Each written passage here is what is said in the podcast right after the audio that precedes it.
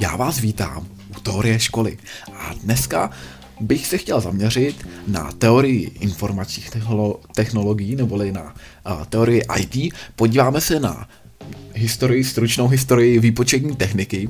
Také se podíváme na využití výpočetní techniky v praxi podle jednotlivých oborů, rozdělíme si to a potom se podíváme i na von Neumannovu koncepci počítače, to byl americký vědec, matematik, který se ale narodil v Maďarsku a roku 1945 právě přenesl takové základní schéma počítače.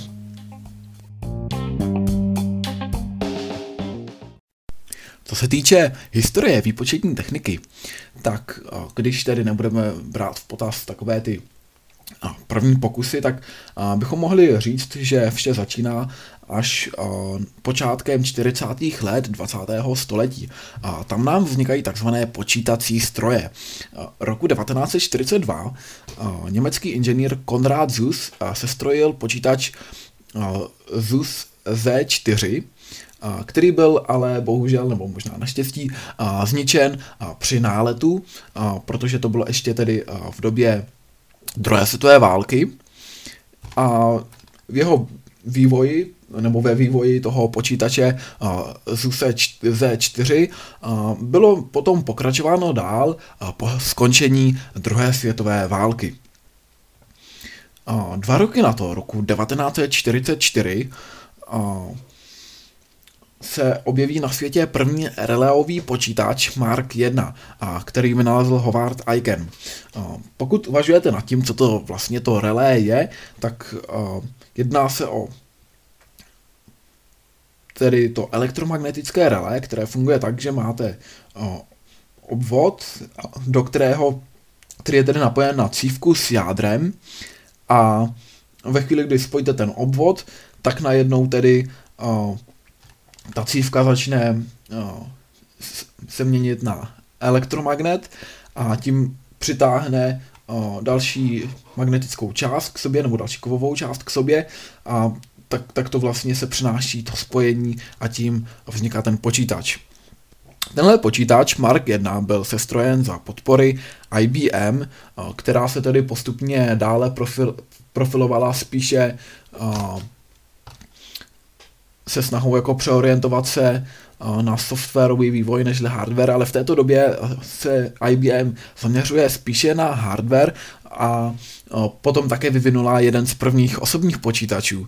A právě i ten Mark 1, což byl tedy ten relový počítač, kde využíval tady ten obvod s cívkou, která, která vytvářela magnetické pole a tím pádem vlastně se to tam tím přitahovala další součástky a jedna z těch součástek se jmenovala kotva.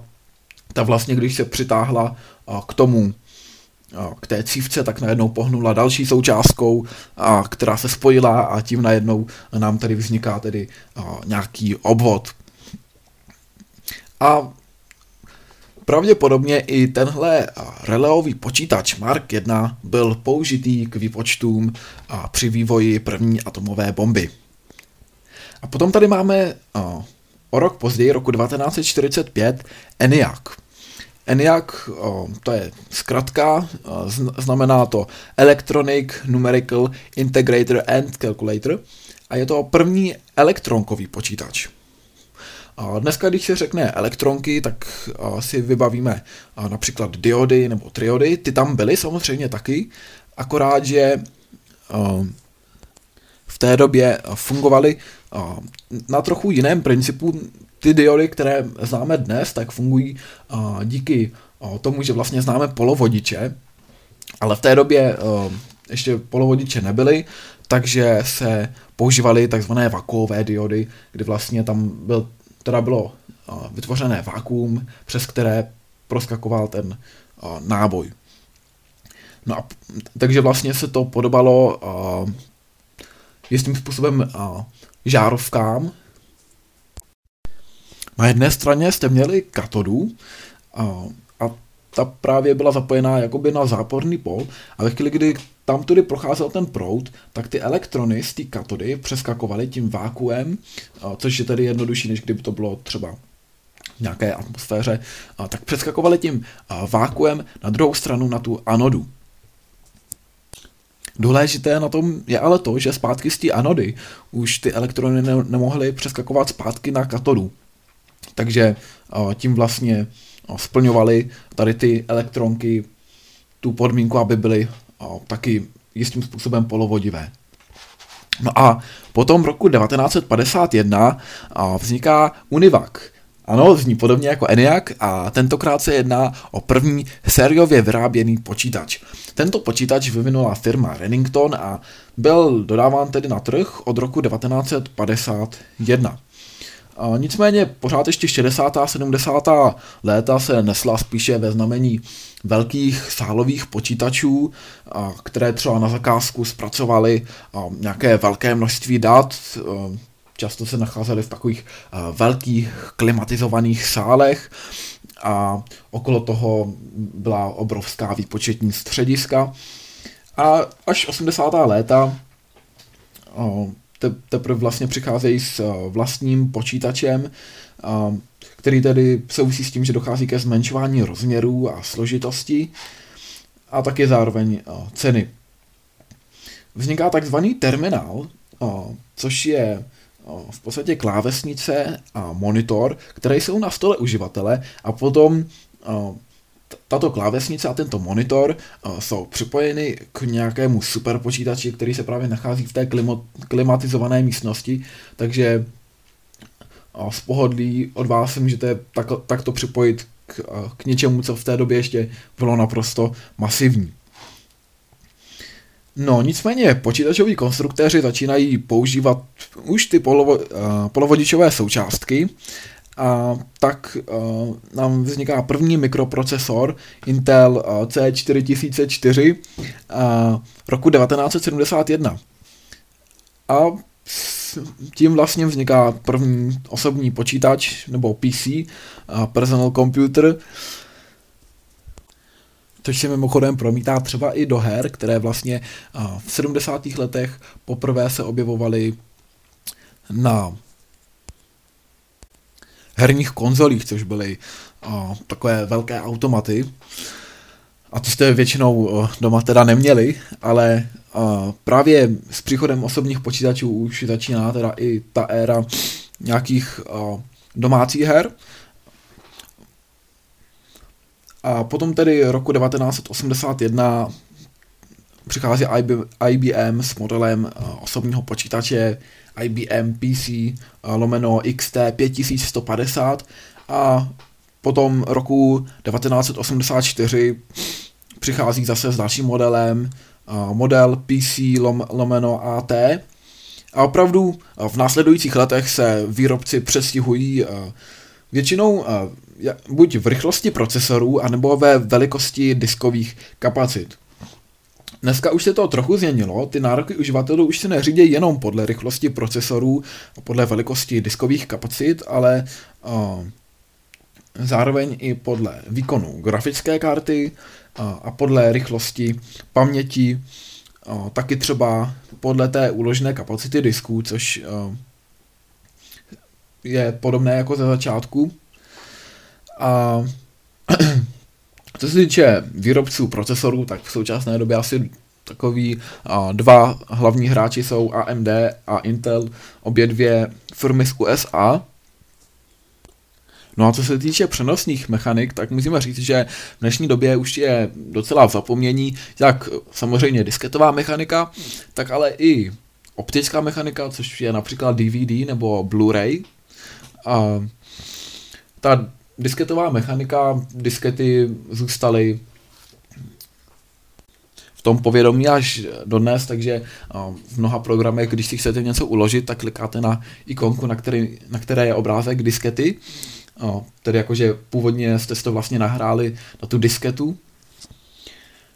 A v dnešní době tedy asi hlavně to nahrazují flash disky a nebo cloudová úložiště dat. Musím ale říct, že Co se týče postupného vývoje, tak kromě uh, tedy řady PC, kterou zpočátku vyvinulo IBM, a, a, která byla otevřená tak, že se a, do této řady mohli potom zapojovat i další výrobci, a, tak vzniká i řada a, Apple Macintosh. A, v našich podmínkách se tedy jedná v podstatě a, spíše o využití v DTP studiech, to znamená u tiskového i grafického designu a u práce se zvukem. A jinak se tedy jedná samozřejmě o konkurenci řady PC.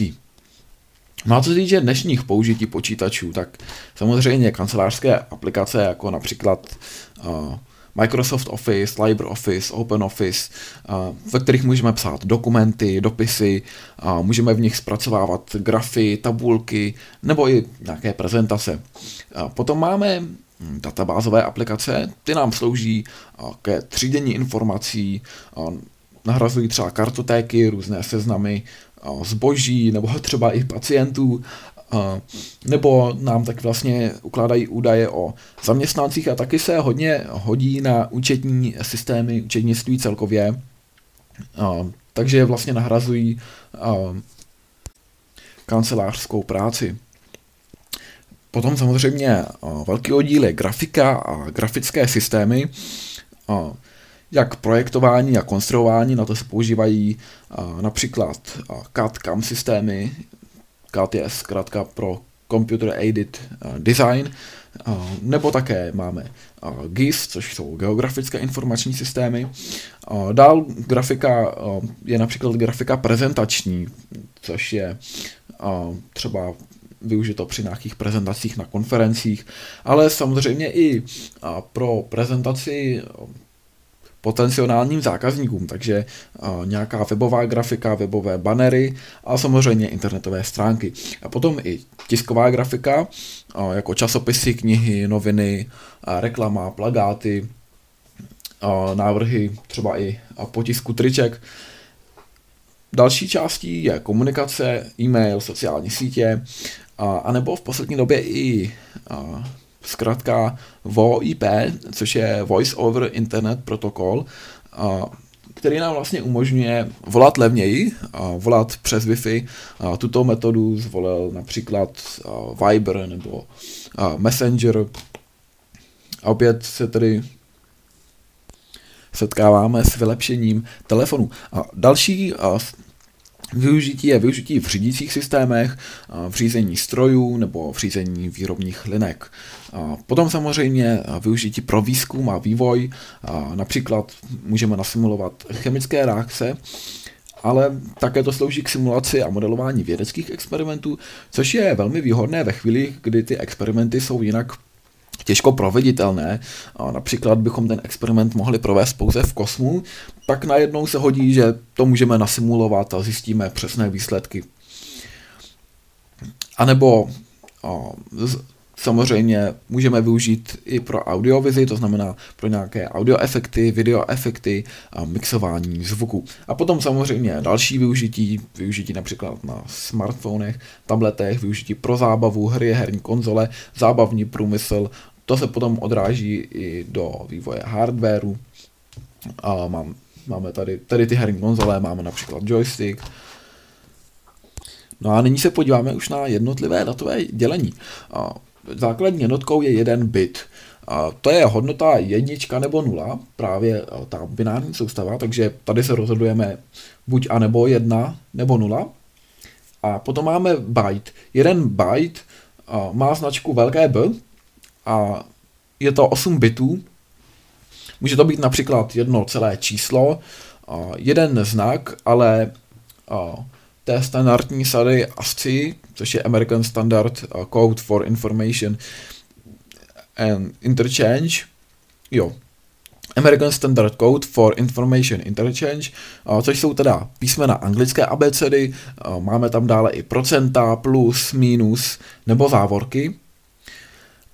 Potom a, dále je kilobyte. Kilobyte a, se značí značkou KB a obsahuje 1024 bajtů.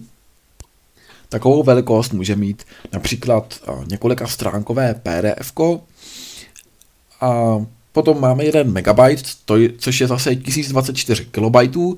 A to jsou už a, nějaká videa, můžou to být i menší aplikace, například Messenger Lite a, obsahuje nebo má pouze 56,4 MB, oproti tomu například aplikace Google na mobil má 692 MB, což už je půl, nebo přibližně půl gigabajtu. 1 GB je 1024 MB. A dále ještě můžete někdy narazit na jeden terabyte, nebo na jednotku terabyte. A terabyte, jak už možná předpokládáte, jo, je 1024 GB. A teďka hloubavý by se mohl říci, proč zrovna 1024, proč ne 1000? Většinou ta předpona kilo, mega, giga, která značí přechod o tisícovku. A proč najednou tady 1024? No, je to kvůli tomu, že pracujeme s počítači, kteří, které tedy pracují na té dvojkové soustavě a proto tady vlastně ten základ musí být 2 a tam nejblíže tomu je 2 na desátou, což je právě 1024. No a nyní se můžeme podívat na von Neumannovo schéma počítače. John von Neumann uh, žil v USA, ale narodil se v Maďarsku a roku 1945 navrhl tady to schéma, které dále přednesl a s jistými obměnami se používá až dodnes. Navrhl tedy architekturu samočinného počítače. A, nebo on to i tak nazval architektura samočinného počítače a dneska to nazýváme jako von Neumannovo schéma. V zásadě se sestává ze čtyř jednotlivých částí. Ze vstupního zařízení, výstupního zařízení, ALU, operační paměti a řadiče. Tak, vstupní zařízení, to je zařízení, kterým tedy vstupují data, zadáváme data, to může být například ta klávesnice. Výstupní zařízení, to je zařízení, které tedy potom zobrazí ten výstup, může to být například monitor, může to být tiskárna, která vytiskne ten výsledek. A potom zde máme takovou hlavní část, to je ALU, to je zkrátka pro Arithmetic Logic Unit, neboli v překladu aritmeticko-logická jednotka. A to je jednotka, která je výpočetní jednotka, provádí všechny takové matematické a logické operace. To znamená, že obsahuje takové kombinační logické obvody, které se používají pro sčítání ve dvojkové soustavě, například tedy ty sčítačky, takže tenhle obvod vám sečte dvě čísla dohromady, nebo odčítačky, nebo násobičky a tak dále. A potom taky používá komparátory, které zase dokážou rozeznat, jestli je číslo menší nebo větší, po případě jestli se rovnají. A kromě tady té jednotky ALU máme ještě řadič a operační paměť. Operační paměť ta uchovává aktuálně zpracovávaná data, programy a výpočty. Řadič ten řídí celou tu činnost všech částí toho počítače a zasílá ostatním částem řídící signály, co mají dělat a od ostatních částí přijímá zpět jejich stavy a chybová hlášení, jestli se náhodou něco neděje. Nebo naopak třeba pokud už Alu něco vypočítal, tak to dá vědět řadiči a ten, to může, ten potom může říct výstupnímu zařízení, aby už vytisklo tu zprávu. Když se tedy podíváme na ten princip, jak to funguje, tak máme zde vstupní zařízení a tím se nahrajou nějaká data, ten program na výpočet, ten projde potom tím, tou jednotkou ALU do operační paměti, kde se uloží. Zároveň tam nahrajeme i nějaká vstupní data do toho programu, co chceme spočítat, jaké příklady. A potom tedy všechno řídí ten řadič, který rozhoduje o tom, co se ještě bude počítat, co se nebude počítat a to, co je potřeba počítat, tak tedy putuje do ALU. To znamená, že ten, ta jednotka ALU počítá, počítá ty mezi výsledky, si ukládá do operační paměti a všechno to řídí ten řadič a ve chvíli, kdy tedy všechno je vypočítáno, tak ten řadič rozhodne, aby jednotka ALU odeslala ty údaje do výstupního zařízení. Takže z vstupního zařízení putuje, putují stavová hlášení řadiči a z operační paměti taky putují stavová hlášení řadiči a z výstupního zařízení taky a z ALU taky. Takže všechny ty čtyři jednotky, vstupní zařízení, výstupní zařízení, ALU i operační paměť hlásí ten jejich stav řadiči. A naopak řadič všechny ty čtyři jednotky řídí řídícími signály, který, které jim posílá. Takže když se něco stane, a, tak no, třeba ta jednotka ALU už to má vypočítané, tak pošle a, řadiči a, tedy nějaké to stavové hlášení, že už je vypočítáno a řadič a, tedy pošle zase třeba řídící signál do operační paměti, že je potřeba, aby se tam uložilo nějaká data z té jednotky ALU. ALU tam tedy pošle tok dat, nebo naopak tedy řadič vydá signál, aby operační paměť vydala tokem dat data do ALU, s kterými by mohlo tedy ALU počítat. A potom, když ALU tedy opravdu řekne, že už všechno je hotovo, že všechno je spočítáno, tak opět zase pošle stavové hlášení řadiči a ten a, zpět a řídícím signálem ALU nasměruje k tomu, aby tedy podal nějaké do výstupního zařízení nějaké výsledné hlášení. Takže tedy každá z těch čtyřech částí je napojená na řadič a ještě k tomu vstupní zařízení je napojeno na ALU tokem dat, přes vstupní zařízení tečou data do ALU a z ALU potom ty data tečou třemi směry do řadiče, do operační paměti, kam se tedy ukládají ty mezivýsledky, a potom do výstupního zařízení. Takže ve chvíli, kdy je konečný výsledek, tak se počítá, že se to odešle přes ALU právě do toho výstupního zařízení. No a když bychom určité moduly právě z toho schématu von Neumanna spojili, tak nám vzniknou již jednotky, které známe dnes my. Například procesor, ten vznikne spojením řadiče a ALU, tedy řadič ten rozhoduje, co se má v jakém pořadí dít, nebo po případě, pokud se něco rozbije, tak jestli je potřeba hlásit všeobecný error, nebo jestli to může fungovat i dále. A společně tedy řadič s tou aritmeticko-logickou jednotkou ALU a dohromady a vytváří procesor. A potom ještě CPU, což je teda zkrátka pro Central Processor Unit, to není úplně to stejné jako procesor, i když se to často tak překládá. Jedná se o centrální procesorovou jednotku a to je procesor a ještě k tomu operační paměť.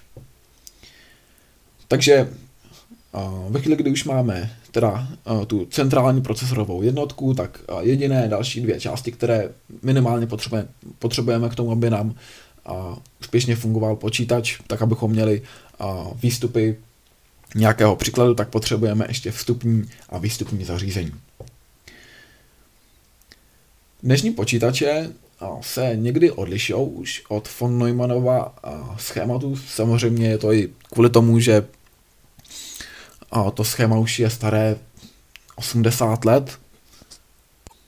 Největší změnou v poslední době je asi multitasking, který se pojí i s použitím vícejádrových procesorů, tedy to, že ten počítač najednou zvládá více úloh najednou a taky v tom, že máme i vstupně výstupní jednotky. Nemáme jenom jednotky, které by fungovaly buď pro vstup nebo pro výstup, ale často třeba v programech můžeme mít tlačítko, do kterého můžeme napsat, co chceme vypočítat a do toho stejného místečka se nám potom objeví zpátky výstup, výsledek.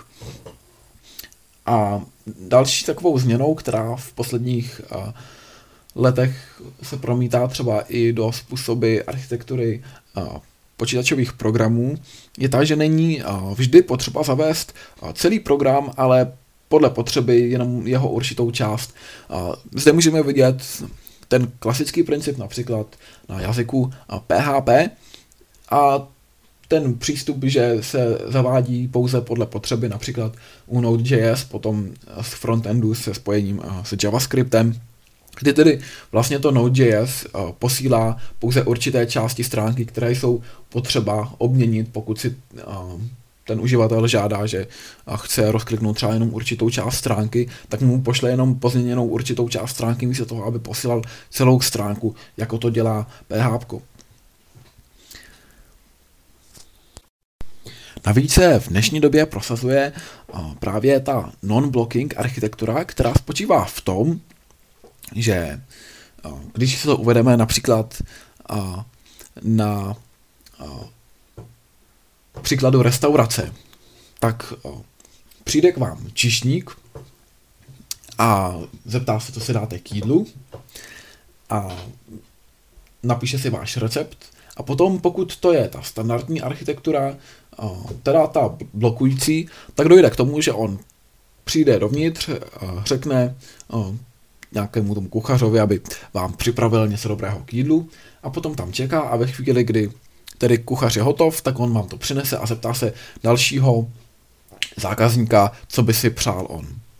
Místo toho ale v dnešní době už se právě prosazuje ta non-blocking architektura, která by probíhala tak, že čišník se vás zeptá, co si dáte k jídlu a řekne to tomu a šefovi a potom a se zeptá dalšího zákazníka, co on si dá k jídlu a přijde opět zpátky, takže najednou a, se může vykonávat a, více jen různých operací. Můžeme zde vidět vlastně funkci toho řadiče, který to posoudí a potom té jednotky ALU, která teda vypočítává ty jednotlivé zadané úkoly, v podstatě tedy ten kuchař. Takováhle architektura někdy sebou nese ale i své potíže. Například kvůli tomu, že tedy přirozeně ten, který má méně náročný úkol, tak u toho to bude vykonáno jako první, což ale někdy může být problém, například pokud první zadáme, že bychom chtěli napsat do programu dalších 20 řádek něčeho, a další příkaz je, že chceme ten celý soubor vymazat. A tak potom se může stát v té non-blocking architektuře, že první tedy, protože je to jednodušší, tak Alu vymaže celý ten soubor a teprve potom by chtěl do něj něco zapisovat, ale ten soubor už neexistuje, takže to je potom potřeba ošetřit. Například podmínkama. Já doufám, že vás historie výpočetní techniky a potom zvláště von Neumannovo schéma zaujalo, že vám dalo i něco nového, nebo nový pohled a způsob chápání počítačových programů a přeji vám pěkný zbytek dne.